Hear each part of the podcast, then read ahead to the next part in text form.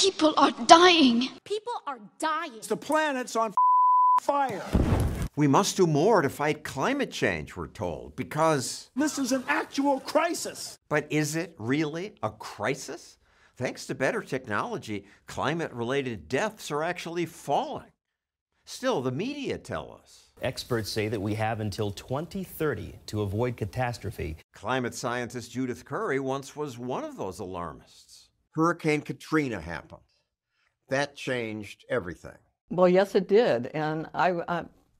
I'm partly to blame for that. Curry spoke about a link between big storms and global warming. I was co-author on a paper published in Science that was actually published two weeks following Katrina's devastation of New Orleans. And in the paper, we analyzed global hurricane intensity since nineteen seventy, and we found that the percent of category four and five hurricanes had doubled over that period. Okay, we didn't really blame it on global warming. You know, we just put it out there. Here's what the data says. And so this was picked up by the media, you know, as a global warming catastrophe. And for the first time, the propagandists and the alarmists said, oh, here's the way to do it. Tie extreme weather events to global warming. Okay, people, it was very hard for people to say, well, one or two or even four degrees, who cares? You know, people couldn't really relate to why we should even care about that much warming. You know, just from day to day and day to night, the temperature changes by more than that. But now, if it's associated with more intense killer hurricanes, now we have something to be worried about. So this hysteria is your fault. Well, sort of. Not really. They, they, they would have picked up on it on anyways, but I was there right at the beginning of this hysteria. And this is the point when I entered the public debate on climate change. Um, I, of the four co-authors, I was the one who was most familiar with the climate change debate. And so I became the spokesperson for the team on, you know, climate change issues. And, you know, I was adopted by the environmental advocacy groups and the alarmists, and I was treated like a rock star. And, what does that mean, treated like a rock star? Oh, my God, I was flown all over the place to give... you know, to meet with politicians and to give these talks and whatever, and lots of media attention and this, that, and the other. And within about two months of that, besides being exhausted, I mean, the main message we wanted to get across is that if you're going to be rebuild New Orleans, you need to think about protecting it from a Category five. Just don't rebuild what you already have. That was the message that we wanted to get out there. But no, it became this big... global warming. Nobody was interested in that other argument. I felt it was sort of my responsibility to be out there. It's not a comfortable place for me. You know, I'm not somebody, I'm much happier behind my desk at my computer than talking to people and, you know, being part of this big political debate. We were called terrible things by people on the other side of the debate. You're in it for the money. Um, you know, you're in it for personal fame and publicity. And so I was demonized by the people on the other side of, you know. What do you mean the other side? The people who didn't like the whole idea of global warming, didn't buy it, didn't think we needed to reduce fossil fuels. Now called the deniers. Now or... called the deniers. Okay. So after a few months of this, scientists were criticizing our study. Okay, well, the data wasn't any good in the seventies and eighties, and oh, this is natural variability. And so like a good scientist, I went in and investigated all that stuff. Oh gosh, I mean, the data's no good in the nineteen seventies, I better check that out. So I was taking these criticisms very seriously, you know, and in all honesty, I mean, there were a lot of stupid criticisms, but in all honesty, a few of them stuck, like the data wasn't any good in the nineteen seventies. And I was really reflecting on all this. And after being misquoted a couple times badly, you know, in the newspaper, I said, I'm done with interviews. I am just done with this. I am just done with this. But in the meantime, I was giving, invited to give a lot of lectures, and I would do that. But people would ask me questions, oh, the hockey stick, and the ice sheets, and sea level rise, and things that I didn't know that much about. And so I started, well, I need to learn about all these other things. So I started learning broadly about the whole thing, not just, you know, going beyond my own personal research expertise. And then when ClimateGate struck, ClimateGate threatens to overshadow the work ahead. And this was um, in two thousand nine, with the unauthorized release of the emails from the University of East Anglia, if you remember this, you know, by I P C C authors, and it showed a lot of really ugly things, um, avoiding Freedom of Information Act requests, trying to keep data out of the hands of people who are questioning their results, and bullying, trying to get journal editors fired from their job, um, trying to bypass the rules of the I P C C, and on and on, all this skullduggery. And I thought, and then it clicked in my head, it says, well, I can't take their word for it. You know, if this is what goes on behind the scenes of the I P C C, all this skullduggery and bullying and cherry picking and keep trying to keep these papers who challenge what you want the message to be, you know, out of the literature and out of the I P C C. I can't trust the I P C C. So what did ClimateGate have to, that's one university, what the I P C C oh, oh. is bigger. It's... Okay, but they were emailing all the other I P C C authors all over the world. You have to understand the origins of all this. The origins go back to the nineteen eighties, and the U N Environmental Program, Um, you know, had this big environmental inge- agenda, anti-capitalism. They hated the oil companies, and they seized on the climate change issue as one to move their policies along. The um, nineteen ninety-two Climate Treaty of the U N to prevent dangerous anthropogenic climate change. one hundred ninety-six countries, including the U S, signed this. This was in nineteen ninety-two, before there was any evidence that humans were impacting the climate, and they went ahead with this treaty.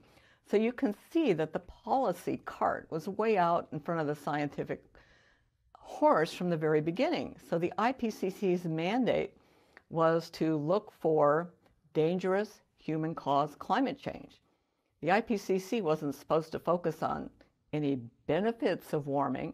They weren't supposed to focus on natural climate variability. They were just supposed to look for the signal of dangerous human-caused climate change.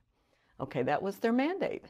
Okay, so, and then the national funding agencies directed all the funding in the field to look for dangerous human-caused climate change. So anybody if who wants to... If you're a scientist and you say, well, we don't know that this is a problem, you don't get funded. Well, you can...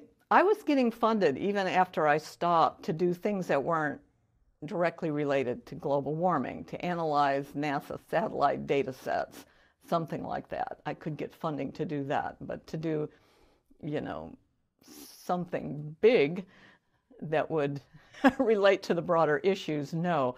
All the big center and institute fundings was going to people who were establishing these programs to support dangerous human-caused climate change, mostly the impacts, not even, you know, looking at the causes of all this. Why? There's a couple of things in play. You know, once this whole thing was in, in motion, if you wanted to advance in your career, like be at a prestigious university, get a big salary, have big laboratory space, get lots of grant funding, be director of an institute, get big awards by professional societies, well, there was clearly one path to go. Why?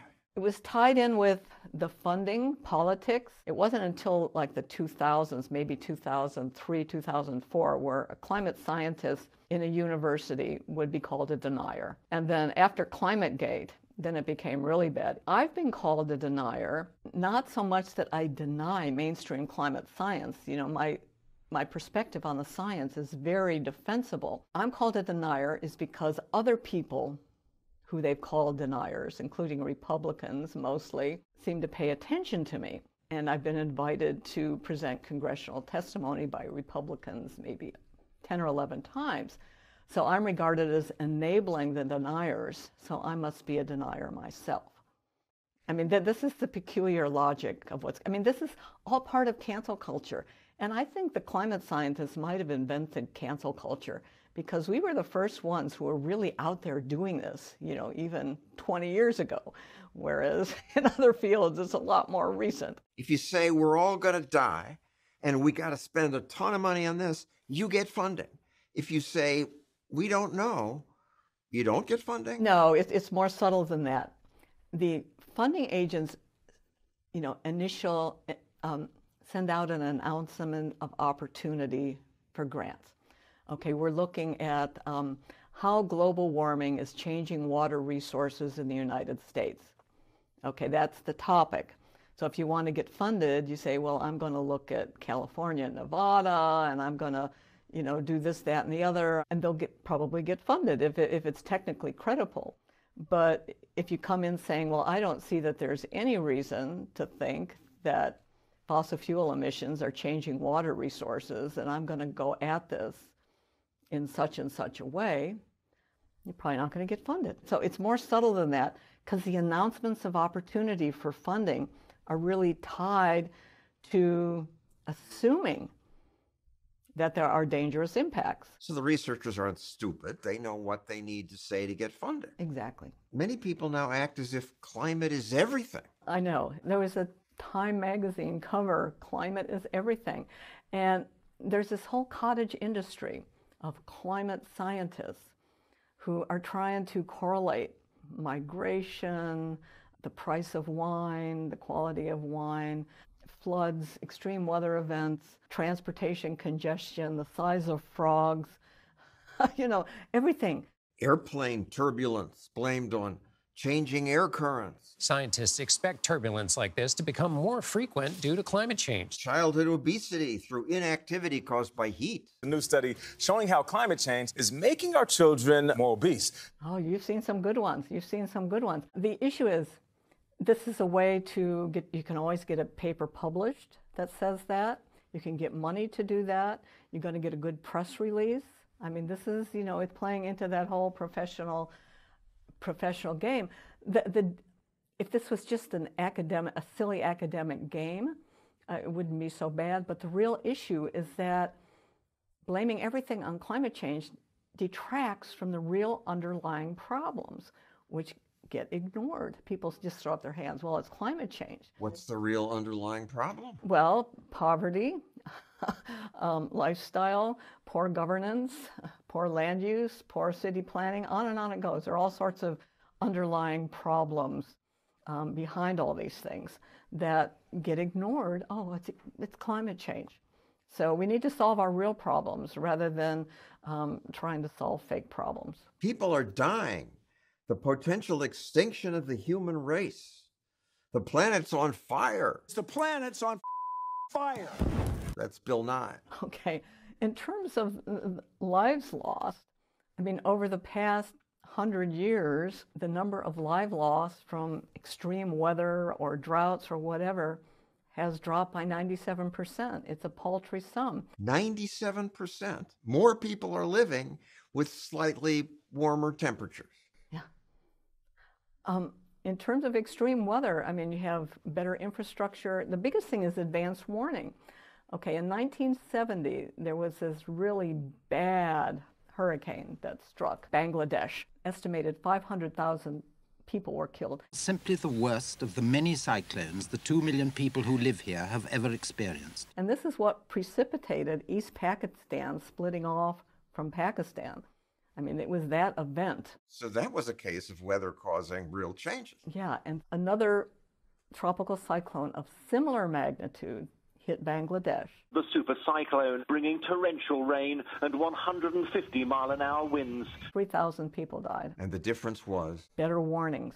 Okay, and people had advanced. Which is much cheaper than trying to re-engineer. I know, people were able to evacuate. More than six hundred thousand people were evacuated. Advanced warning is affordable. It's, it's a really fraction cheap. Of the price it's really of what cheap. We're spending pretending to fight climate change. Totally, uh, totally. And the whole issue of danger, I mean, this is the weakest part of their case. Um, even the I P C C, the U N climate assessment reports, the more credible one, the physical science basis, they don't use the word danger, they use reasons for concern. And that's a better way to describe it. Yeah, any kind of climate change, whether it's natural cause or human cause, is an ongoing predicament that we need to understand and we need to adapt to, and we need to try to manage the impacts. How we came to the point where we think that we're going to prevent bad weather from happening by eliminating fossil fuels is just about the most nonsensical, illogical thing that I can imagine. And the whole world is caught up in this nonsense. I mean, we laugh at tulip mania, you know, back in the Netherlands many centuries ago, but this is really on that same level. Years ago, with lousy technology, Holland adjusted to rising sea levels. Okay, this is really a pretty amazing story. I mean, Holland has worked on this for centuries. I mean, parts of the country are as much as seven feet below sea level. It's not that hard to manage a small amount of sea level rise. Seven feet underwater, that's not a little. I know, it, it, it's a lot. The technology is amazing, and people over in the U S and around the world are consulting with Holland to figure out how to manage their sea level rise issue. I mean, this is something that's manageable. The John Oliver segment. This whole debate should not have happened. I apologize to everyone at home. My thanks to Bill Nye and the overwhelming scientific consensus. The overwhelming scientific consensus, that's what people still believe. Okay, this whole climate consensus, and this is chapter two in my book about the consensus. You know, when you talk about a scientific consensus, like the Earth orbits the sun, you don't need to say there's a consensus that the Earth orbits the sun. It's a well-known fact.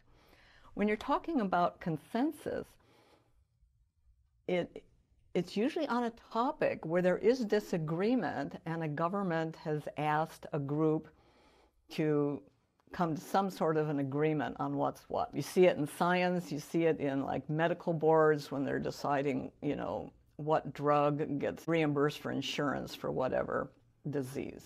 So it's a manufactured consensus. It's a consensus of scientists, which is different than a scientific consensus. Okay, so it, it's been politicized. You know, something as complex as the Earth's climate is crazy, crazily complicated, complex, ambiguous, uncertain. And there's a true scientific consensus on very little of this. You know, that the temperatures have been increasing for over one hundred years, that Fossil, burning of fossil fuels emits C O two into the atmosphere, and C O two has a radiation spectrum that sort of keeps the Earth's surface warm, all other things being equal. Beyond that, there's no real big consensus on anything. The most consequential issues we don't have consensus on. How much of the recent warming is caused by fossil fuels? We still don't know. Is fossil fuel and is warming dangerous? This is the weakest part of the argument. There's no agreement as to whether warming is dangerous. That's a weak part of the argument? Oh, I thought God. that uh, that was assumed. Okay, well, well, this is the, you're you're conflating the extreme. This is the Hurricane Katrina argument. You know, Hurricane Katrina wasn't caused by global warming. It was caused by... But your paper said there's more hurricane activity. Okay, associated with warming temperatures. Two issues. Part of it was bad data. Part of it is natural climate variability. And the most recent um, assessment of the Category four five issue is that it's maybe a thirteen percent increase since nineteen eighty. And all of that increase is in the North Atlantic and the North Indian Ocean. You don't see it in the Pacific, which is where most of the hurricanes are. And in the Atlantic, the recent increase is known to be associated with the large-scale multidecadal ocean oscillations. So it's natural climate variability. And the worst landfall, U S landfalling hurricanes were actually in the nineteen thirties. So, you know, there's really no evidence that hurricanes. So you're the worse. unusual researcher who looks at criticism of your paper and actually concluded they had a point. They had a point for sure, and I figured it out very early on about the data. But for saying that, you're evil. Oh yeah, um, you know, you know, people pay attention to my science. The, the reason I really got knocked over into the denier camp was I was critical of the ClimateGate scientists, who I thought behaved unethically, and I was critical of the I P C C. Okay, that was my cardinal sin for getting me dumped into the denier camp, um, because I was criti critical of their behavior. And I think my criticisms of the I P C C were echoed a few few years later after ClimateGate, when there was an inter-academy council appointed by the U N to investigate what the I P C C was doing. And they agreed they weren't paying enough attention to uncertainty and that a lot of their conclusions were overconfident. And this is exactly what I was saying. Um, but it's even, you know, the I P C C is one thing, but then you get the U N officials that cherry pick and overhype this. Climate change is quite simply an existential threat for most life on the planet, including and especially the life of humankind. And then this gets even further hyped in the media. Global warming poses an existential and a real threat. Which then gets further amplified by the advocacy groups. We are now facing an existential crisis. In the old days, you know, Greenpeace and uh, Natural Defense Council, I mean, these were fairly sane advocacy groups. Now we have Extinction Rebellion and Just Stop Oil and, and all of these groups that are just completely off the rails. What is worth more, art or life? Is it worth more than food? Worth more than justice? Greenpeace and the N R D C, the Sierra Club, were, are reasonable? Oh, compared, compared relatively, compared to Extinction Rebellion. But they're all basing their scary claims, give us more money, we're going to stop it, on U N predictions. Okay, now this is where it gets interesting. So exactly what is the U N predicting? Well, over the last two years, the I P C C, the, the U N Climate Assessment Team has published a series of reports, and they put out a range of projections for the twenty-first century that are tied to how much greenhouse gases, C O two, that we emit in the atmosphere. And there are some alarming predictions tied to the extreme emissions scenario. In these I P C C reports, they really emphasize the simulations from the extreme emission scenario. It's more than half of what they talk about in these reports is tied to the extreme emission scenario.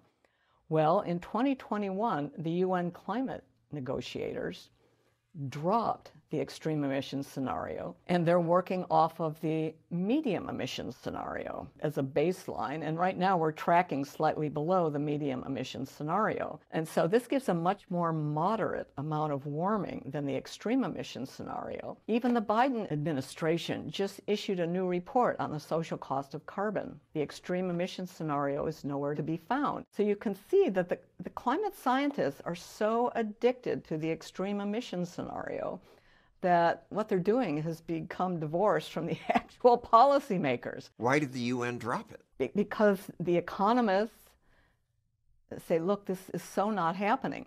You know, in order for the extreme emissions scenario to happen, we'd have to increase our use of coal by six times, which is, some have estimated that's more than the known recoverable reserves of coal. I mean, this is just not the path that we're on. I mean, it's just totally unrealistic. It, you know, in order to get to the extreme emissions scenario, you have to do make crazily unrealistic assumptions. And the U N climate negotiators, okay, well, you know, we need to get real here. To their credit, but, but to, well, don't give them too much credit, but they get credit for that one thing. But the climate scientists remain addicted to that scenario. But does this stop the U N climate negotiators from saying, wow, this is good news? No, they say, well, the warming isn't as bad as we thought, but the impacts are worse. So we need to double down on the alarm. Rather than two degrees as the target, we need to knock it back to one point five degrees as the threshold of danger. So, and the only way they get the impacts to be worse is if they're assuming that the extreme weather events are all caused by C O two emissions, which of course they aren't. In New York City, you've had the smoke from the Canadian wildfires. Because the temperature is warmer in Canada. Well, actually, the, the trend in Canadian wildfires is actually down. So blaming this one on global warming is sort of hard.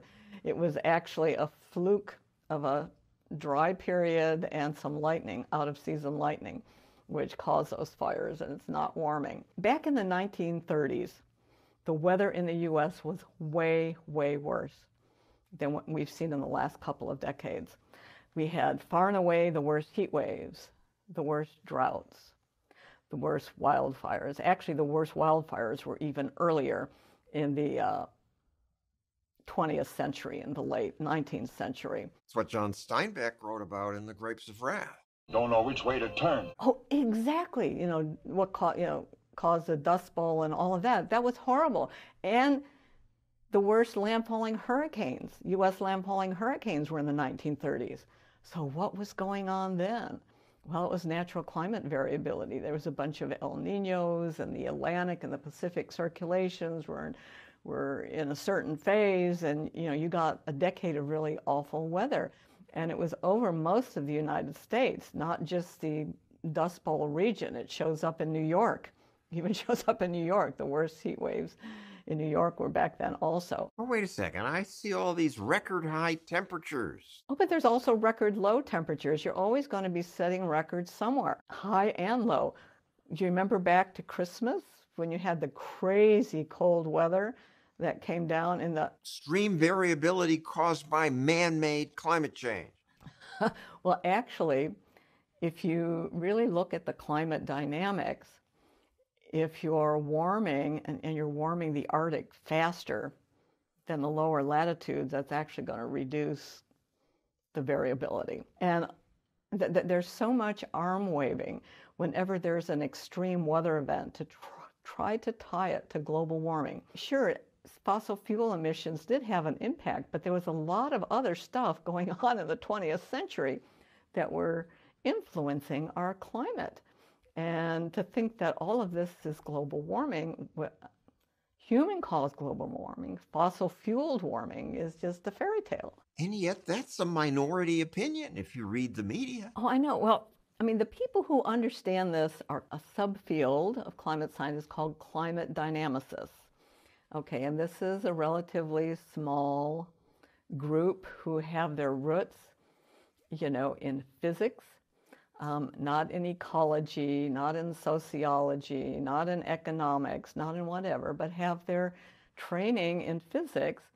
And, you know, back in the old days, and this is why a lot of people on the older side, you know, in their fifties, sixties, and seventies, tend to be more skeptical of the mainstream narrative, is because they got this very rigorous education in geophysical fluid dynamics and climate dynamics, so they understand the circulation patterns and what's going on. I mean, nowadays, I mean, you get your degree in climate studies, and the only thing you know about what is actually causing climate change is how to recite I P C C talking points. There's no understanding there. So when you hear experts talking about all this, there's three categories. One is people who are fluent in reciting I P C C talking points.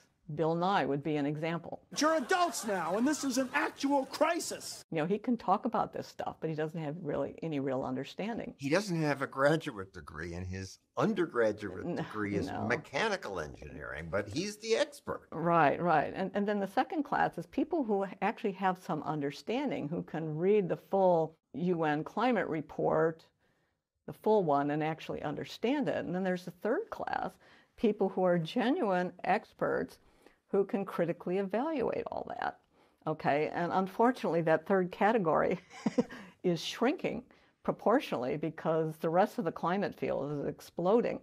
You know, you have a preponderance of this category one people like Bill Nye, who are judged to be experts, who are talking about all this. What's in it for them? Fame, fortune. it, it may be um, their personal politics probably plays a role, but, you know, fame and fortune. So the I P C C has several scenarios, and the extreme one they've dropped. And as a result of these more moderate reference scenarios, the amount of warming predicted for the twenty-first century relative to the extreme emission scenario has been cut in half. So we're looking at half the amount of warming than what we expected even could three or four years. Could still do lots of damage. Oh, it could. It could. Um, maybe. But it, um, I still I still think those projections are too high because they haven't adequately accounted for natural climate variability. But that leads us to the point is what's dangerous. Might be dangerous. The slow creep of global warming is associated with two main impacts. Okay, one is the slow creep of sea level rise, and the other one is melting of, of glaciers and ice sheets, and those are slow processes. And again, the, the modern sea level rise and the modern glacier melt-off started in the mid eighteen hundreds. Remember, we're coming out of the Little Ice Age. Right now, sea level rise is rising at three millimeters per year. To put that in perspective, three millimeters, you stack two pennies on top of each other, that's three millimeters. That's how much sea level is rising each year. So, I mean, if you... Per year, per year, it adds up. It adds up, but it adds up to maybe eight inches, eight or nine inches, less than a foot. Okay, if you think about what the tides are from day to day, you know, it's, little, it's a lot more than a foot. And a storm surge from a hurricane, you know, can be more than ten feet. So we're talking about a slow creep that we can easily normalize and adapt to. But I hear that we could be approaching the tipping point where everything gets worse. There have been abrupt climate changes in the past. And around ten thousand years ago, there was a hugely abrupt climate change um, tied to a change in ocean circulation patterns, you know, where ten... you know, ten degrees over a century. And this was just tied to, you know, internal circulation patterns in the ocean. Scientists are still trying to sort this out, um, but we don't know. But there can be these abrupt shifts in the climate. Um, they talk about collapse of the Atlantic Ocean circulation and the Gulf Stream and all these crazy possibilities. Even the I P C C puts these at, you know, low likelihood or low confidence. The only one that they give high confidence to is the disappearance of summertime Arctic sea ice. And by disappearance, they mean eighty percent of it. They don't mean one hundred percent of it. And in any event, the Arctic sea ice would reform again in the winter. So, you know, I don't know exactly what kind of a catastrophe that would cause. The most scary of these scenarios is the potential collapse of the West Antarctic ice sheet. Um, the West Antarctic ice sheet is very unstable. If you took away the West Antarctic ice sheet, that part of the continent would actually be well underwater. So it's, it's what we call a marine ice sheet. The glacier sits above the water level, but the continental part is well below sea level. As a result, it's unstable, and the ice sheet moves a lot faster than you would expect a glacier to move. And, you know, ice, icebergs break off. You know, you hear in the news, oh, one just broke off the size of Rhode Island. Uh, you know, and you hear this, and that happens in the normal course of events. It is an unstable ice sheet. And if this were to collapse, it would take, you know, some centuries for all this to melt, but it would be a lot of sea level to rise. So to me, that's the one scary thing that could happen on the time scale of three or four centuries. It would, you know, raise sea level rise, you know, six, seven feet globally on the time scale of centuries. Um, you know, but that's something that we can adapt to on the time scale of several centuries. But the likelihood of that happening, I mean, it, it's one of these big, you know, wild cards. The odds are very low of anything like that happening in the twenty-first century. Why don't other scientists who recognize the nonsense push back? If they work at a university, it's going to be very uncomfortable for them. I mean, there's a, a young geologist who recently left the University of Alabama, uh, actually before his tenure decision, saying, you know, I don't want to play this game. You know, I know what it takes to succeed here. I don't want to play this game. I'm out. There's a lot of young scientists, PhDs, who would love to work at a university, say, well, well, which university should I go to or try to go to where they would, you know, accept people who do this kind of research? And I give them a list of a few places that I know of.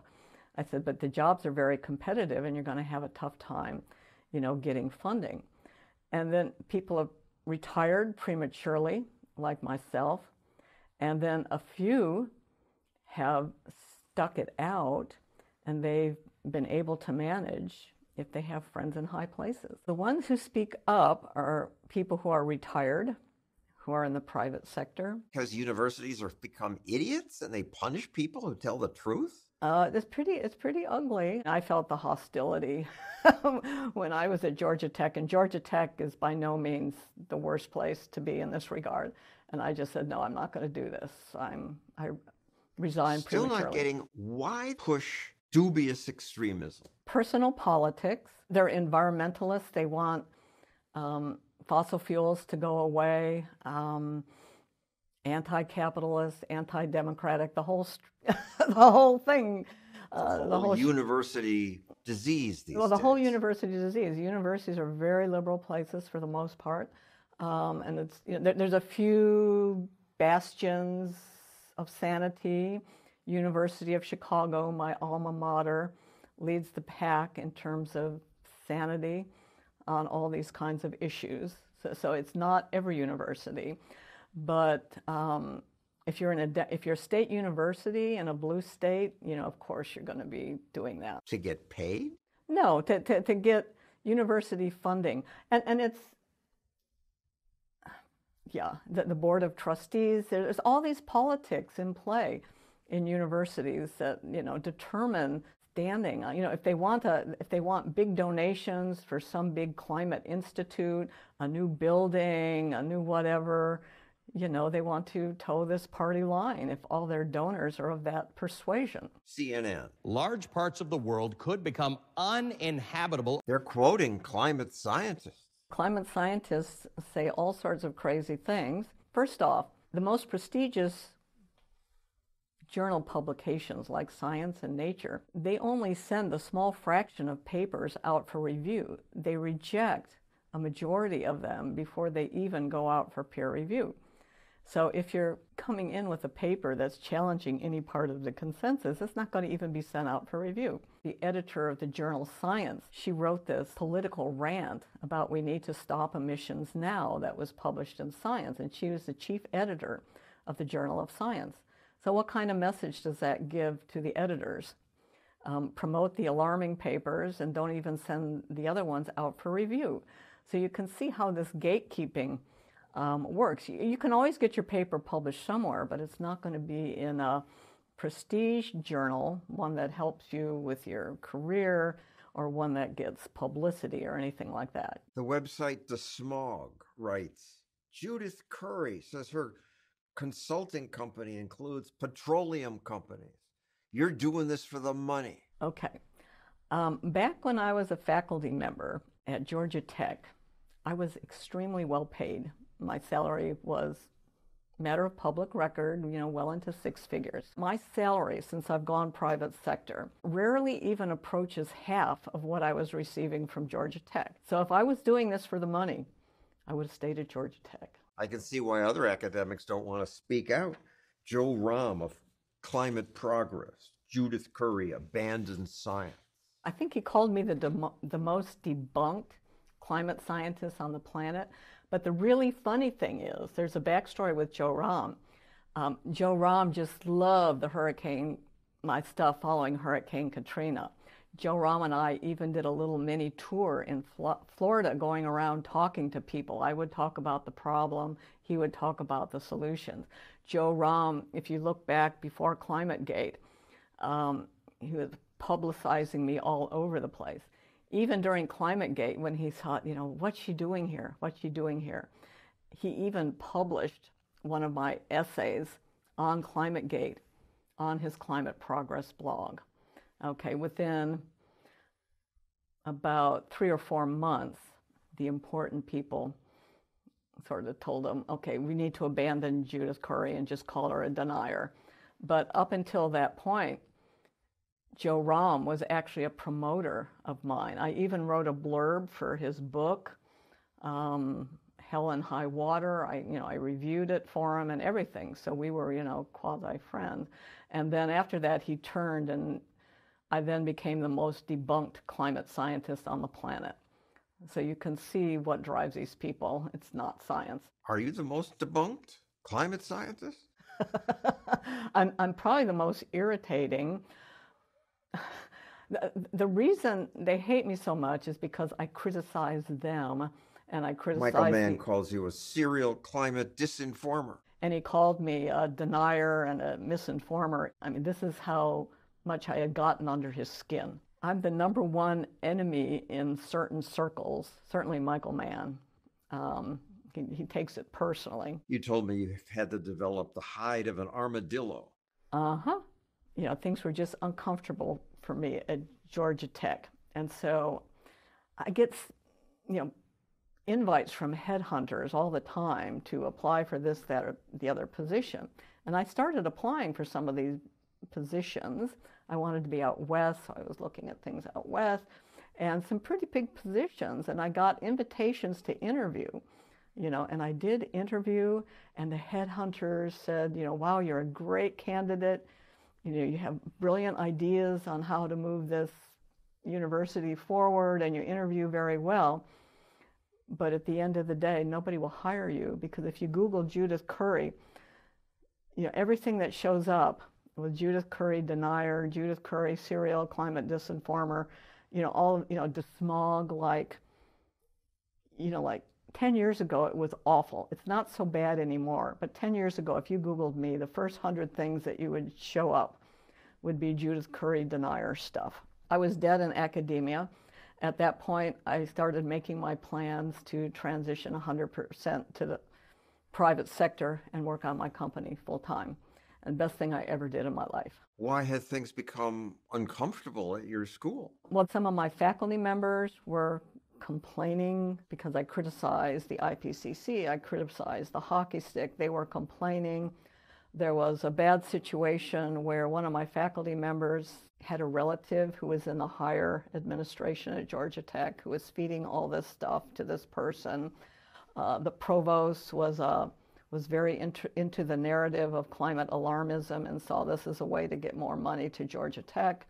And on and on it went. You know, it, I was just unpopular with the higher administration for my stand. And, you know, when I stepped down as chair, I could see the writing on the wall that I would be marginalized at the university, um, even even just as a regular faculty member. You know, no teaching assignments, small office, never going to get a salary increase. I mean, I could just see the writing on the wall, so I left. I mean, I could have stayed there and sucked up my big salary. I would have made a whole lot more money doing that than from my paltry um, client, you know, paltry sums that my clients in the petroleum sector pay me.